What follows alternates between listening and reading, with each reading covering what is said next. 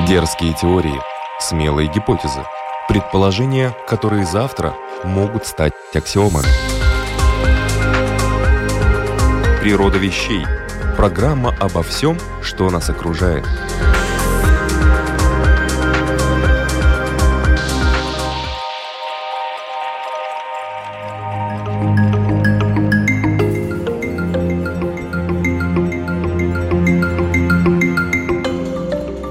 Слушаете программу «Природа вещей», подготовленную Латвийским радио 4. У микрофона Людмила Вавинска. Приветствую вас.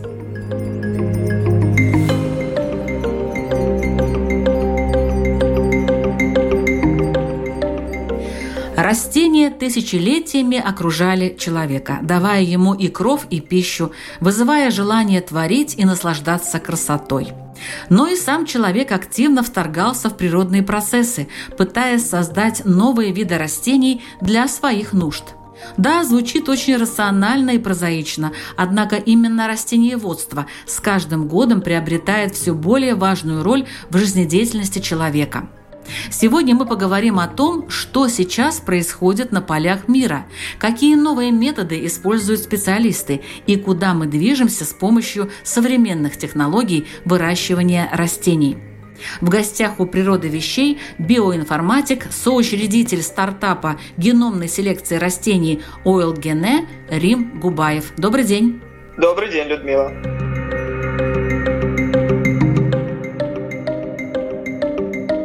Расскажите, пожалуйста, о неолитической революции, так называемой. Когда это произошло и каковы ее причины? Неолитическая революция – это процесс, в первую очередь, связан с переходом к сельскому хозяйству. То есть, если мы говорим про то, чем человек питался до изобретения сельского хозяйства, главным образом он питался за счет присваивающей так называемой экономики, то есть охотничества и собирательства. И в какой-то момент истории считается сейчас, что это произошло где-то 10-12 тысяч лет назад, люди решили, почему бы нам, например, не выращивать растения и не содержать домашних животных, чтобы за ними не охотиться, а как бы воспроизводить эту еду в контролируемых условиях. Где происходила неолитическая революция, сейчас есть э, уже сформировавшаяся точка зрения на этот счет. Этот регион сейчас называется Передней Азией. Сейчас там располагаются такие государства, как Сирия, например. Также это место называется плодородным полумесяцем. Именно там человек впервые одомашнил как раз-таки злаковые, то есть это пшеница, это рожь. Также первые бобовые растения, то есть это нут в первую очередь, горох – а почему были выбраны именно такие культуры? Как человек пришел к тому, что именно рожь, ячмень, нут и так далее, вот что именно эти культуры нужно развивать и одомашнивать? Скорее всего, все это связано именно с калорийностью с тем, насколько просто возделывается данная культура. То есть, например, если мы говорим про злаковые, то они богаты крахмалом, если про бобовые, они богаты белком. Опять-таки, это мои соображения, я не знаю, как было на самом деле. По всей видимости, такое сочетание и углеводов, и белков, оно было достаточно оптимально. А на самом деле, как раз-таки вот на этой территории, которая называется ныне Fertile Crescent, то есть плодородный полумесяц, было домашнее еще одно растение, это фига. То есть человек не только думал о том, что ему съесть по калорийнее, но и о том, что съесть повкуснее, например. Существует несколько теорий, почему именно человек перешел к сельскому хозяйству как способу производства продукта питания. Первая гипотеза — это гипотеза фиесты, то есть вожаки тех племен любили устраивать праздники, в рамках которых они демонстрировали свое могущество, и для того, чтобы такие праздники делать, нужно много еды, соответственно, чтобы получать много еды, когда захочется сделать праздник, желательно иметь ее под боком. Вторая гипотеза демографическая, которая гласит о том, что переход к сельскому хозяйству был вынужденным. В какой-то момент население оно увеличилось, и, соответственно, потребовалось больше еды для того, чтобы его содержать. И есть еще две гипотезы. Теория холмистых склонов, теория оазисов. Они гласят то, что одомашнивание произошло именно в местах, где произрастали дикие предки культурных растений, то есть просто потому, что это было удобно. Такие вот складывались благоприятные условия, в которых почему-то вот стало удобно начать искусственно культивировать растения и животных.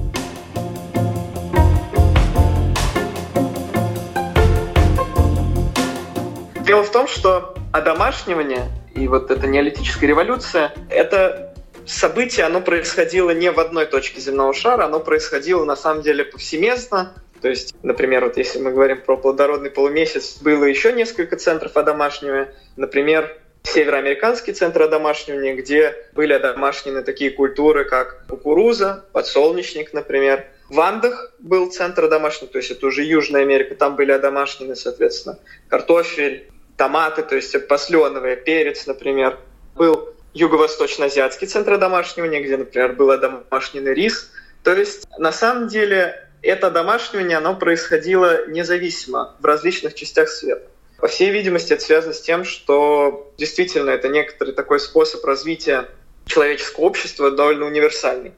И большую роль в открытии этих центров одомашнивания, центров происхождения культурных растений сыграл российский ученый Николай Вавилов, который путешествовал по всем континентам и собирал диких родственников культурных растений, и также он э, пополнял свою коллекцию за счет э, местных генбанков, то есть семенохранилищ так называемых, и на основании вот этой информации полевой он создал учение о центрах происхождения. На тот момент он выделил их семь штук скажем, одомашнили какие-то злаковые и бобовые культуры, а когда начали формироваться первые практики ведения уже действительно настоящего сельского хозяйства? Такие практики впервые были сформированы и оформлены, так скажем, в виде уже какой-то конкретной научной литературы. Конечно, важную роль здесь исследователи уделяют аббасидскому халифату. Это арабский халифат, который Средневековье где-то с 9 по 12 века простирался от Западной Индии до самого края Европы, то есть до Португалии. И именно арабы, как считается, сформировали первые такие практики. То есть, во-первых, они стали записывать то, как нужно ухаживать за растениями, то, как их нужно выращивать, какие у растений есть, например, привычки, где их лучше высаживать и так далее. То есть появились прям целые книги, они на самом деле оцифрованы, можно посмотреть, там очень прикольные картинки, они все написаны, естественно, на арабском. Какие еще инновации были внедрены в аббасидском халифате? Это первые растительные системы, то есть технологически они впервые внедрялись в Андалусии, то есть это на территории современной Испании получается – Тогда люди догадались, что если плодородные почвы дополнительно орошать, то урожай на них будет еще лучше. Также а, во времена Аббасидского халифата произошла первая глобализация сельскохозяйственных культур. Как я уже говорил раньше, вот Вавилов он открыл независимые центры происхождения культурных растений, но если мы сейчас посмотрим, что у нас есть на полках и так далее, мы заметим, что на самом деле в супермаркетах, я имею в виду, то все эти продукты, они на самом деле имеют все очень разные естественные центры происхождения. И вот первая такая глобализация продуктов произошла именно во времена этого арабского халифата, когда такие, например, культуры, как рис или цитрусовые, они были завезены в Европу. То есть раньше, до 10-11 века, в Испании, в Италии никакого риса и никаких мандаринов никогда и не было. Этому поспособствовали арабы.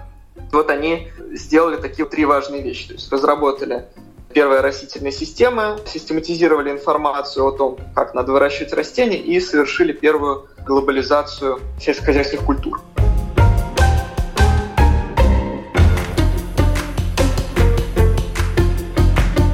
После аббасидского халифата важной вехой в истории становления сельского хозяйства сыграла британская сельскохозяйственная революция, которая происходила условно с 17 по конец 19 века. Этот процесс уже по-настоящему называют революцией. Почему?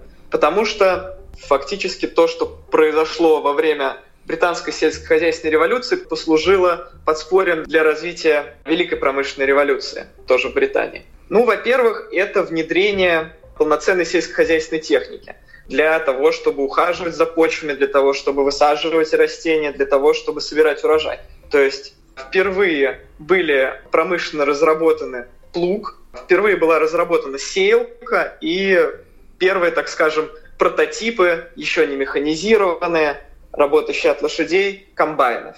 И это все привело к тому, что количество и качество урожая значительно повысилось. Кроме того, я сказал про плуг и про сеялку. На самом деле плуг и сеялка использовались и раньше, но именно в эпоху британской сельскохозяйственной революции производство этих машин было поставлено на поток. А вторая вещь, которая произошла во время британской сельскохозяйственной революции, это массовое внедрение севооборота. Что такое севооборот? Севооборот – это технология, при которой одно поле засеяно культурой в данном году, и на следующий год это поле отдыхает, и, соответственно, эта же культура высевается на соседнем поле. То поле, которое не засеяно, называется еще паром. То есть оно простаивает и восстанавливается. Для чего это нужно? В первую очередь это нужно для защиты от фитопатогенов. Дело в том, что если вы будете выращивать одну и ту же культуру, например, пшеницу на одном и том же поле, рано или поздно патогены, которые взаимодействуют с этой пшеницей, они будут привлечены к этому полю, они будут откладывать там свои семена, споры и так далее, и рано или поздно это поле станет просто непригодным для, соответственно, выращивания данной культуры. Вторая причина, по которой необходимо это делать, это, конечно же, структура почв. Разные растения по-разному изменяют структуру почв, и поэтому если, например, вы постоянно выращиваете пшеницу на одном и том же поле, на следующий год э, урожай может быть хуже, потому что почва как бы была в некотором роде испорчена. Севооборот как раз-таки, севооборот, а именно четырехпольная система, то есть когда есть четыре поля, есть четыре культуры, которые просто чередуются по этим полям, позволило сэкономить площади, так скажем. То есть такая четырехпольная система, когда мы постоянно чередуем четыре культуры и не оставляем свободных полей – оно позволило, в общем-то, более эффективно использовать землю. Природа вещей от малых до самых больших, от известных до самых загадочных, от простых до самых сложных. В подкасте и на Латвийском радио 4. Самым важным, на мой взгляд, венцом британской сельскохозяйственной революции, конечно же, являлось становление селекции как э, независимые, так скажем, отрасли сельского хозяйства. Раньше производители семян и производители готового урожая это были одни и те же люди. А здесь впервые в конце XIX века появляется первая селекционно-генетическая компания, которая основана Джоном Гартоном, и он стал заниматься впервые производством посевного материала. То есть он фактически делал высокопродуктивные и качественные сорта, а затем их продавал уже сельхозпроизводителям. И сейчас во всем мире это так и работает. То есть есть отдельно компания, которая занимается семеноводством, то есть они разрабатывают новые сорта, которые уже агрохолдинги, например, покупают и высевают у себя. И уже продают сам товар готовый. А что происходило в 20 веке? В 20 веке происходила так называемая зеленая революция, которая началась в 40-е, 50-е и закончилась уже в 60-е, 70-е годы. И эта революция, так же, как и две другие революции, то есть неолитическая и британская сельскохозяйственная революция имеет свою родину, и в данном случае это Мексика, а именно Институт усовершенствования пшеницы и кукурузы, который находится в Мексике. Работал в нем отец Зеленой революции Норман Бурлок. Он в 1970 году получил Нобелевскую премию. Чем занимался Норман Бурлок? Норман Бурлок занимался разработкой высокопродуктивных сортов злаковых. То есть фактически он был селекционером. И он ввел такие сорта, в первую очередь пшеницы, которые были короткостебельные, то есть они были достаточно короткими, при этом они гораздо были более продуктивные, потому что солнечная энергия, она аккумулировалась не в стебле и в ботве, а уже непосредственно в колосе. Это что касается селекции во время Зеленой революции. Помимо развития селекции, очень важную роль в развитии сельского хозяйства во время Зеленой революции сыграло развитие агрохимии. В первую очередь это химические удобрения, вернее, правильно даже, наверное, сказать, минеральные удобрения и применение пестицидов. Для чего нужны минеральные удобрения? Почему они хороши? Если мы говорим про традиционное сельское хозяйство, то есть то, что было до зеленой революции, Удобрения, как правило, использовались органические, то есть это перегной, например, или компост. Это фактически остатки продуктов растениеводства и животноводства, только перегнившие. И у таких органических удобрений есть очень большой недостаток. С помощью таких удобрений нельзя вести сельское хозяйство экстенсивным способом. Нельзя распахивать новые поля, потому что на новые поля не хватит удобрений и так далее. Поэтому во время Зеленой революции как раз-таки стали применяться минеральные удобрения. Это фактически породы переработанные. есть э, три типа удобрений, то есть это фосфатные, азотные и калийные. Это по фактически трем макроэлементам, которые необходимы растениям. И эти минеральные удобрения, соответственно, добываются за счет добычи полезных ископаемых. Это фактически удобрения, сделанные из горных пород. И они обладают, опять-таки, значительным преимуществом. Они гораздо более удобны, чем органические удобрения, потому что мы в любое время можем накопать, условно говоря, фосфора и калия столько, сколько необходимо распахать новых полей. И более того, эти удобрения, они гораздо более проще усваиваются растением. Они гораздо более доступны растению, в отличие от органических удобрений. Это что касается удобрений. А, второе достижение агрохимии, которое применялось в рамках зеленой революции, это, конечно же, пестициды.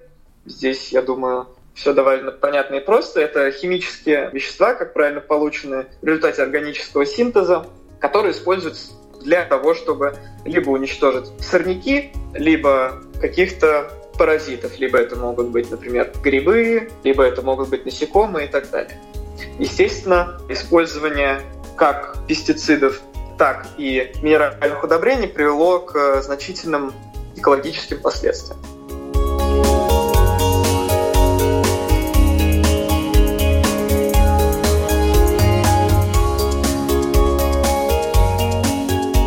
Это программа «Природа вещей». Сегодня мы вместе с биоинформатиком Римом Губаевым изучаем историю и инновации в растениеводстве.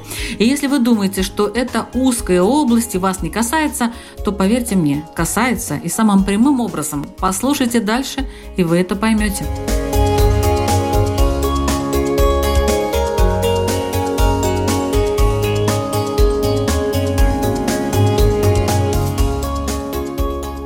какие последствия были этой зеленой революции? Их можно условно разделить на позитивные и на негативные. Если мы говорим про какие-то позитивные последствия, то в первую очередь это сокращение уровня смерти от голода и рост населения. А неблагоприятные последствия включают в себя, во-первых, это загрязнение гербицидами, о которых я уже говорил, поскольку это, как правило, органические вещества, которые очень плохо разлагаются, они имеют свойство накапливаться в экосистемах и затем впоследствии в организме. То есть э, здесь самым, наверное, таким известным примером может послужить ДДТ. То есть для человека этот пестицид, он безвреден, но через какое-то время он накапливается сначала в почве, потом он накапливается, например, в растениях или в червях, которые едят птицы, а затем, соответственно, накапливается в птицах и приводит к тому, что а, они становятся стерильными, то есть они не могут иметь потомство. Вот пример такого серьезного экологического последствия. А, также к таким последствиям можно отнести, неблагоприятным последствиям зеленой революции можно отнести, например, засоление. Что это такое? Это накопление солей, как правило, в аридных в почвах аридного климата, то есть жаркого и засушливого, при неправильном использовании систем орошения. Когда поле слишком часто орошается, а вода, которая подается в растительные системы, она не самая чистая, то есть она может накапливать в себе какие-то соли, какие-то примеси. И поскольку климат жаркий, вода испаряется, а все эти соли остаются на полях. Вот, соответственно, через какое-то время такие почвы, они становятся просто непригодными для использования.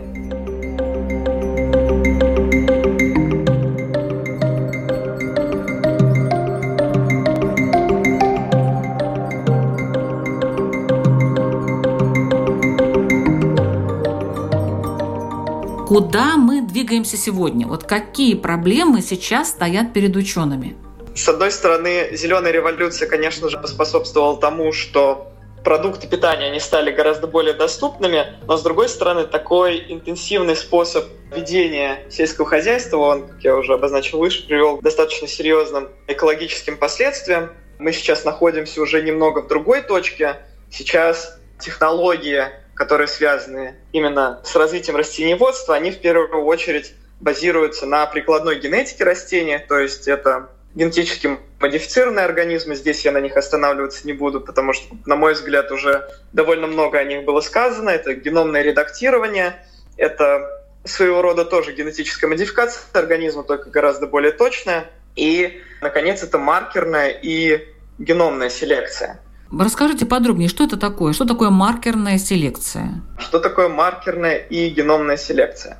Если мы говорим про генетическую модификацию или геномное редактирование, эти технологии в первую очередь связаны с изменением генотипа растения, то есть либо мы туда привносим какой-то новый ген, либо из чужеродного организма, либо из родственника, например, либо мы, например, выключаем какой-то ген или заставляем его работать более активно. Это техники, при которых мы непосредственно вмешиваемся в генетический код живого организма. Но, однако, это не единственные способы совершенствования растений и создания наиболее оптимальных сортов, гибридов и так далее. Существует технология маркерной и геномной селекции. Что это такое? Это традиционная селекция, которая ведется не на основании того, какими свойствами обладает растение, а на основании предсказаний об этих свойствах. То есть как работает традиционная селекция? Традиционная селекция базируется на двух основных методах. Это гибридизация, то есть когда селекционер контролируемо, в контролируемых условиях скрещивает два каких-то контрастных, например, растения, чтобы получить новую комбинацию признаков. И среди этой новой комбинации признаков отобрать те растения, которые уже дальше будут использованы, например, как коммерческие сорта. Второй метод — это отбор. Вот как раз-таки отбор производится для того, чтобы среди этого разнообразия отобрать наиболее оптимальные растения. Что позволяет делать маркерная селекция? Маркерная селекция позволяет сократить фазу отбора растений. За счет чего? За счет того, что мы фактически можем предсказать тот или иной признак у растения, не высаживая его в поле, а просто сделав генетический тест. То есть так же, как и у людей. Наверняка многие слышали про генетические тесты на генетические заболевания и так далее, или, например, на предрасположенности к этим заболеваниям. То же самое делается в рамках маркерной и геномной селекции. Например, селекционер хочет получить какой-то сорт, который устойчив к определенному патогену. Мы знаем ген, который ответственен за устойчивость к этому патогену. После этого селекционер делает скрещивание, ему нужно отобрать потомство, которое будет устойчиво к этому патогену. И вместо того, чтобы это потомство выращивать, затем идти в теплицу, ставить новые эксперименты, то есть заражать эти растения, проверять и искать среди них те, которые действительно устойчивы, мы просто можем сделать генетический тест, сказать, есть ли ген устойчивости или нет этого гена устойчивости в этом растении. И селекционеру уже не нужно будет делать эти дополнительные эксперименты, дополнительную верификацию в поле, и таким образом он может сэкономить себе время и деньги. То есть фактически и маркерная, и геномная селекция позволяют ускорить получение новых сортов. А в чем отличие между маркерной и геномной селекцией? Отличие в том, что, как правило, если люди говорят про маркерную селекцию, то это селекция по каким-то простым признакам. Что значит простой признак? Он бинарный. Либо, например, растение устойчивое или неустойчивое. То есть качественный признак. Или, например, у подсолнечника есть такой важный признак – способность восстанавливать фертильность это признак, который необходим для гибридной селекции. Я просто в качестве примера говорю, он тоже бинарный, либо да, либо нет. А геномная селекция, она уже позволяет оперировать сложными признаками. То есть, например, такими как урожайность, например, или содержание масла, или, например, рост растения. То есть это признаки количественные. И диапазон варьирования этого признака, он довольно большой. Поскольку это признаки количественные, за эти признаки отвечают довольно большое количество генов. То есть это полигенные признаки, они еще называются сложными признаками. И во многом развитие геномной селекции поспособствовало развитию технологий секвенирования, то есть технологии расшифровки ДНК живых организмов. С помощью этих новых технологий мы можем узнать гораздо больше информации, то есть мы можем найти, условно говоря, гораздо больше вариантов генов, которые могут так или иначе влиять на вот эти сложные признаки. И зная состояние этих генов, то есть то, какие варианты в данном организме содержатся, мы можем уже сказать, что вот данное растение, оно будет вот с такой-то вероятностью такого роста, у него будет такая продуктивность и вот такое содержание масла. Это очень удобно, потому что сложные признаки, их сложно оценивать, их долго оценивать. То есть, например, если мы говорим про содержание масла, содержание белка или, например, содержание каких-то полезных веществ, для этого требуется биохимический анализ, который очень дорогой и который очень долг. А здесь, используя технологии геномной селекции, мы можем просто предсказать эти сложные признаки, основываясь на генетической информации. То есть мы берем растение, выделяем из него ДНК, делаем генетический тест, и на основании этого теста говорим, какое растение будет.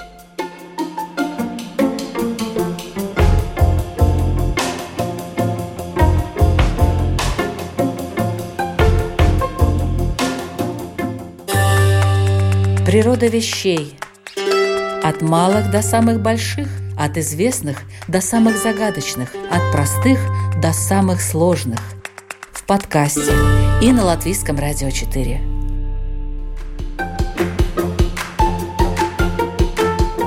Интересно было бы узнать, а как выделяются эти гены. Ну, скажем, ген морозоустойчивости. Его уже знают, какой он. То есть цепочка известна, и везде в любом растении его можно определить. Как его вообще находят? О, отличный вопрос. Я как раз специально упустил эту часть, потому что она довольно сложная, но я постараюсь объяснить ее максимально коротко и максимально понятно. Смотрите, перед тем, как приступать к геномной селекции, то есть начать уже отбирать растения, да, вы совершенно верно заметили, нам нужно сначала знать, какие гены за что отвечают. Или в данном случае мы говорим обычно все-таки не про гены, а про генетические маркеры, но суть примерно та же. Для того, чтобы нам найти гены, которые ответственны за сложные признаки, на самом деле и за простые, например, за бинарную устойчивость, это также работает, мы берем генетически и фенотипически контрастную коллекцию растений. Например, мы берем 600 линий растений, которые по-разному относятся к холоду, то есть они обладают разной морозоустойчивостью.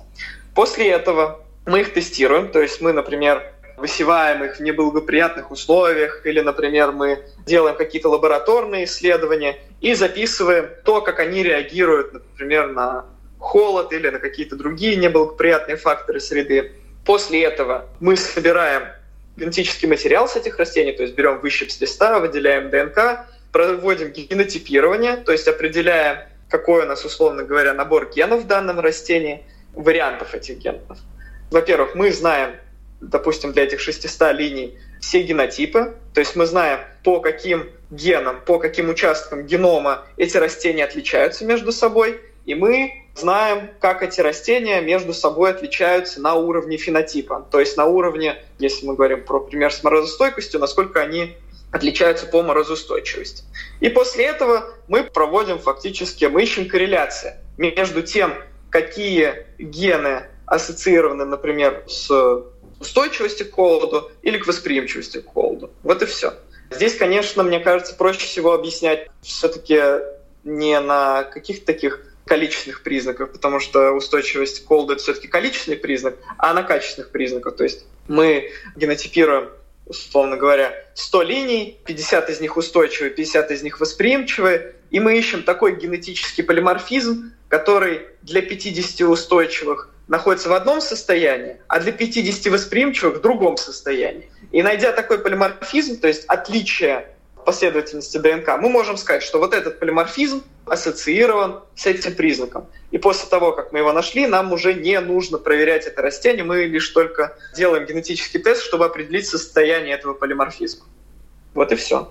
А как потом эти гены вставляются в растение? Например, мы нашли ген устойчивости. Как сделать так, чтобы он получился у меня вот в коммерческом сорте? Для этого мы делаем бэк-кроссирование. Это один из методов селекции мы берем устойчивую линию растения, то есть мы нашли, например, какую-то линию, которая обладает устойчивостью. И после этого мы начинаем ее скрещивать с той перспективной линией, с которой мы хотим получить, например, какой-то уже продукт, который мы будем продавать на рынке. Для этого мы делаем первое скрещивание, получаем потомство. Соответственно, у потомства у нас половина генов будет от устойчивой линии, половина генов будет от продуктивной линии. Среди этого потомства мы отбираем те линии, которые устойчивы, потому что мы заинтересованы в том, чтобы, соответственно, ген устойчивости присутствовал в этой коммерческой линии. И после этого заново повторяем вот этот шаг в несколько итераций, скрещивая устойчивые растения заново с исходным родителем с продуктивной линией. То есть мы фактически делаем так, чтобы в продуктивной линии осталось все от этой продуктивной линии плюс ген устойчивости. А все остальное нам не нужно. То есть получается, что не то, что там, как некоторые могут подумать, какой-то кусок ДНК куда-то там вставляется в это растение, и это растение там как-то это живет с этим новым геном, осваивается с ним и потом уже дает потомство с соответствующими качествами. То есть это реально такая настоящая просто селекция, которая требует и времени, и сил, и э, нет такого, что раз, два и сделали. Совершенно верно. Это самая обычная селекция, просто она дополнена тем, что мы повышаем точность этой селекции и ускоряем ее на самом деле. Почему? Потому что как можно вести селекцию? Например, мы сделали испытание, у нас есть обучающая выборка растений, где мы нашли те аллели, которые сцеплены с хорошими признаками. После этого мы можем вообще уйти с полей, вести там несколько циклов селекции в теплице. Скажем, за год мы можем прогнать три вегетационных цикла, фактически сэкономив три обычных года в поле. После этого мы выходим в поле, опять верифицируем и опять уходим в теплицу. При этом в теплице мы ведем селекцию только за счет вот этих вот предсказательных моделей, только за счет геномной селекции и таким образом экономим время и деньги. А так, да, это действительно обычная селекция, то есть это не генетическая модификация там какая-то, это не геномное редактирование, это абсолютно естественный процесс селекции, который просто ускорен вот этой нашей предсказательной работой. У вас есть э, стартап, который тоже занимается э, геномной селекцией. Расскажите, пожалуйста, э, почему вы решили этим заниматься и какие у вас проекты? Да, стартап у нас образовался на самом деле совершенно недавно, то есть мы где-то вот только э, в мае зарегистрировались, то есть официально стали компанией. То, чем мы занимаемся, является продолжением работы, которую начал профессор Филипп Хайтович в Скалтехе еще примерно пять лет назад. И это был большой федеральный проект э, российский, направленный на внедрение практик маркерной геномной селекции в сфере масличных культур. Изначально по данному проекту мы занимались тем, что мы как раз-таки находили генетические ассоциации, то есть мы находили те генетические полиморфизмы, которые ассоциированы с сельскохозяйственно ценными признаками у масличных культур. В первую очередь это подсолнечник, поскольку это основная масличная культура, рапс и соя. И мы получили некоторый значительный научный задел, то есть мы нашли генетические маркеры, которые сцеплены с сельскохозяйственными ценными признаками. Например, если мы говорим про подсолнечник, мы нашли маркеры устойчивости подсолнечника к заразихе. Это такое паразитическое растение, которое присасывается к корням, и продуктивность подсолнечника, она значительно падает. Мы нашли генетические маркеры, по которым можно предсказывать жирно-кислотный состав. Мы можем сказать, каким будет масло, какие там будут жирные кислоты, подходит ли оно больше для заправки салатов, или оно лучше подходит для жарки и так далее. Мы также работали над поиском маркеров содержания токоферолов. Это витамин Е, а также это антиоксиданты. Если говорить, например, про рапс, мы находили маркеры для предсказания содержания глюкозинолатов. Это такие вторичные метаболиты, которые очень нежелательны. Их присутствие нежелательно в масле. И так далее. То есть это то, что мы делали в рамках научных проектов. А уже непосредственно в рамках нашего стартапа мы пытаемся внедрять технологии маркерной селекции в компании. Пока у нас на данный момент есть кейс с соей, мы работаем с соевым комплексом. Это компания, которая располагается в Краснодаре, и они занимаются селекцией сои. В частности, мы для них делаем определение гибридности. Что это такое? Соя – это растение-самоопылитель, то есть растение, которое не опыляется, грубо говоря, с соседями. Оно всегда самоопыляется. И для того, чтобы получать новые сорта, новые вариации, э, селекционеру необходимо скрестить буквально вручную две различных линии сои, чтобы получить новую комбинацию. И здесь наша задача, которую мы решаем с помощью маркерной селекции, мы делаем предсказание того, прошло ли скрещивание или не прошло скрещивание. То есть получился гибрид или не получился гибрид. И дальше уже селекционер на основании этих предсказаний как бы уже выбирает, что вот это, вот это, вот это и вот это растение буду использовать дальше для того, чтобы вести селекцию. Без проверки гибридности в поле.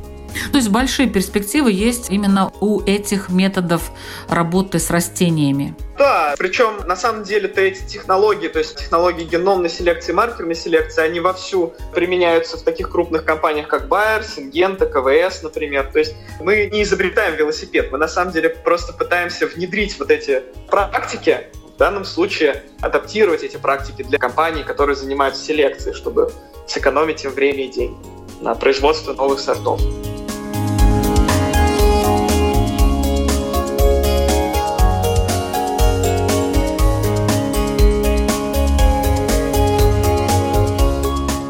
Была программа «Природа вещей». Над ней работали Людмила Вавинска, Ингрида Бедела и Кристина Золотаренко. Об этапах развития растениеводства и о том, чем будут засеяны поля будущего, нам рассказал Рим Губаев, аспирант Сколковского института науки и технологий, специалист в области геномной селекции растений. Рим также является соучредителем стартапа Oil Gene. Успехов вам в вашей научной деятельности, уважаемый Рим. Спасибо большое, Людмила. Спасибо, что позвали на программу. Что еще можно послушать в эфире Латвийского радио 4 и в подкасте «Природа вещей»? О лактозе, глютене и других составляющих продуктов, откуда же все-таки появляется их непереносимость, рассказывает Светлана Боринская о биомимикрии в природе Илья Гамыранов, о радиации космической, земной и техногенной Алла Казанцева, о переменах климата Александр Чернокульский. Вы можете также узнать о том, куда дует солнечный ветер, о туннельном эффекте в ядерной физике, о поколении сэндвич и о китайской философии. Приглашаю вас открывать природу вещей вместе с нами, Латвийским радио 4. Это не только интересно, но и очень увлекательно. Присоединяйтесь.